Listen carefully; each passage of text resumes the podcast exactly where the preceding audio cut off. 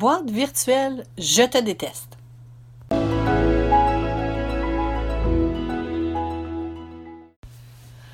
Dans cet épisode business, je vais partager avec vous ma façon de faire les choses pour être moins stressée face à l'outil qu'est la boîte courriel. Le but étant que vous, vos employés et votre clientèle soyez heureux d'utiliser cet outil de communication dans des délais raisonnables et non pas une source de torture.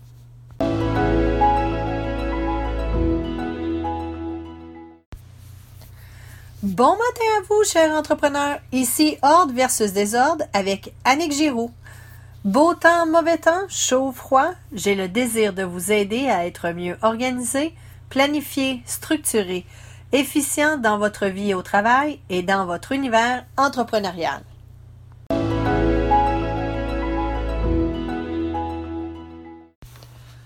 Avez-vous un profond sentiment d'amour-haine envers votre boîte de courriel? Pourquoi?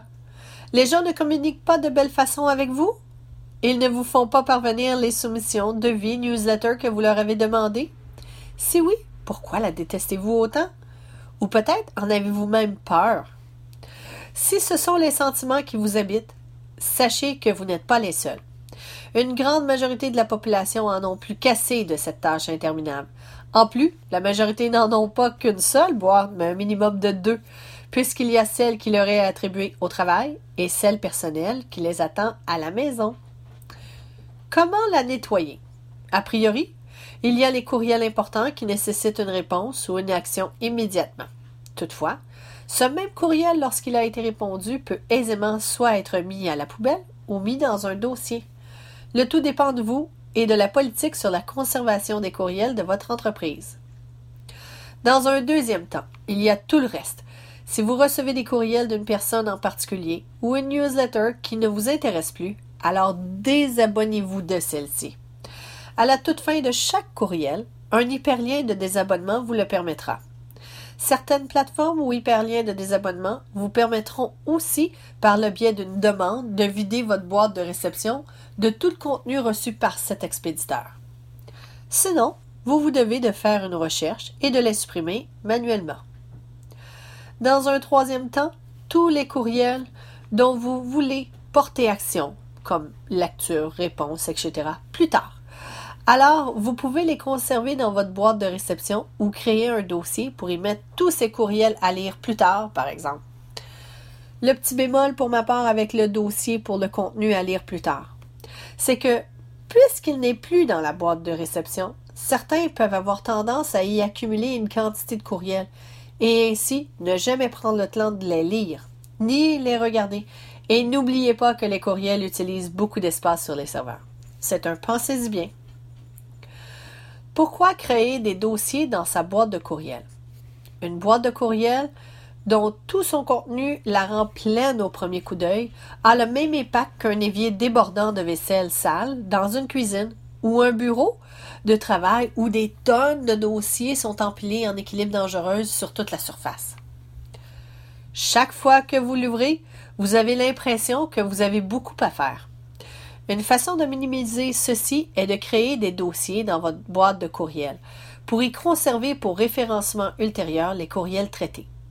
Nommez les dossiers d'un nom court dont vous vous rappellerez et où vous n'aurez pas besoin d'y entrer pour valider l'expéditeur à chaque fois.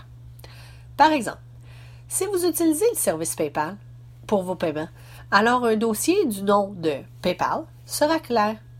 Pour ce qui est de son contenu, mots de passe, paiement reçu, transferts effectués peuvent y être conservés. Par contre, toutes les nouvelles politiques ne sont pas nécessairement à, à être conservées. Elles doivent être lues, mais pas conservées, puisqu'elles seront de toute façon sur le site web de PayPal, à votre disposition si besoin est. Comment en faire sa gestion? Il y a autant de façons de faire que des gens qui utilisent le courriel comme moyen de communication. Alors, je vous suggère de faire des essais et erreurs pour trouver celle qui vous conviendra. Est-ce possible d'avoir une boîte de courriel avec zéro courriel? Oui. Si vous sélectionnez le tout et vous l'expédiez dans la corbeille. Mais sachez que d'heure en heure et de jour en jour, elle se remplira de nouveau. Il faut voir cette boîte comme une part du travail à accomplir. Certains diront que... Vous vous devez de répondre dans la minute de la réception du courriel. Pour ma part, l'étiquette d'une réponse courriel est de vingt-quatre heures, suivant sa réception. Si un courriel est si important qu'il se doit d'être répondu dans la minute, en général, vous allez recevoir un texto ou même un appel pour vous demander d'y voir maintenant. D'autres n'y touchent pas du tout avant la fin de la journée. Ainsi, ils focusent sur le travail à faire durant la journée et dans la dernière heure répondent à leur courriel. D'autres visitent leur boîte de courriel trois fois par jour. Top chrono, quinze minutes, ils sont alloués. On rouvre la boîte. On met à la corbeille le non nécessaire. On met en filière ce qui doit y être. On imprime les factures et on met en filière celles-ci. On répond, transfère à qui de droit tous les courriels qui nécessitent une réponse et on les met à la corbeille ou on les met en filière. On referme le tout, on ne s'y attarde pas. On ne fait pas de recherche. On ne fait que le rapido presto. La dernière méthode est la méthode compartimentée. Peu importe la méthode que vous mettez en place pour tous les jours, la méthode compartimentée vous permet de vous mettre à jour avec vos courriels, y faire un bon nettoyage, créer des courriels types pour vos réponses routinières, faire vos recherches, faire votre lecture et ainsi diminuer son contenu. Vous vous allouez donc une plage horaire, de préférence à toutes les semaines, le même jour et à la même heure. Par exemple, le vendredi matin, la majorité de votre semaine étant complétée, les clients ne sont pas réceptifs à discuter de nouveaux projets normalement.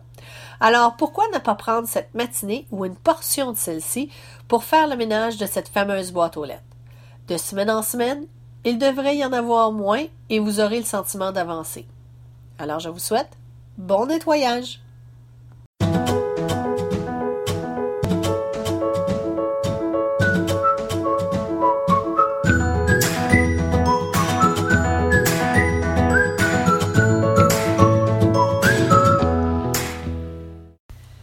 Si vous avez des questions ou certains détails n'étaient pas clairs, soyez gentil de prendre quelques minutes de votre temps précieux pour communiquer avec moi par courriel ou sur les réseaux sociaux.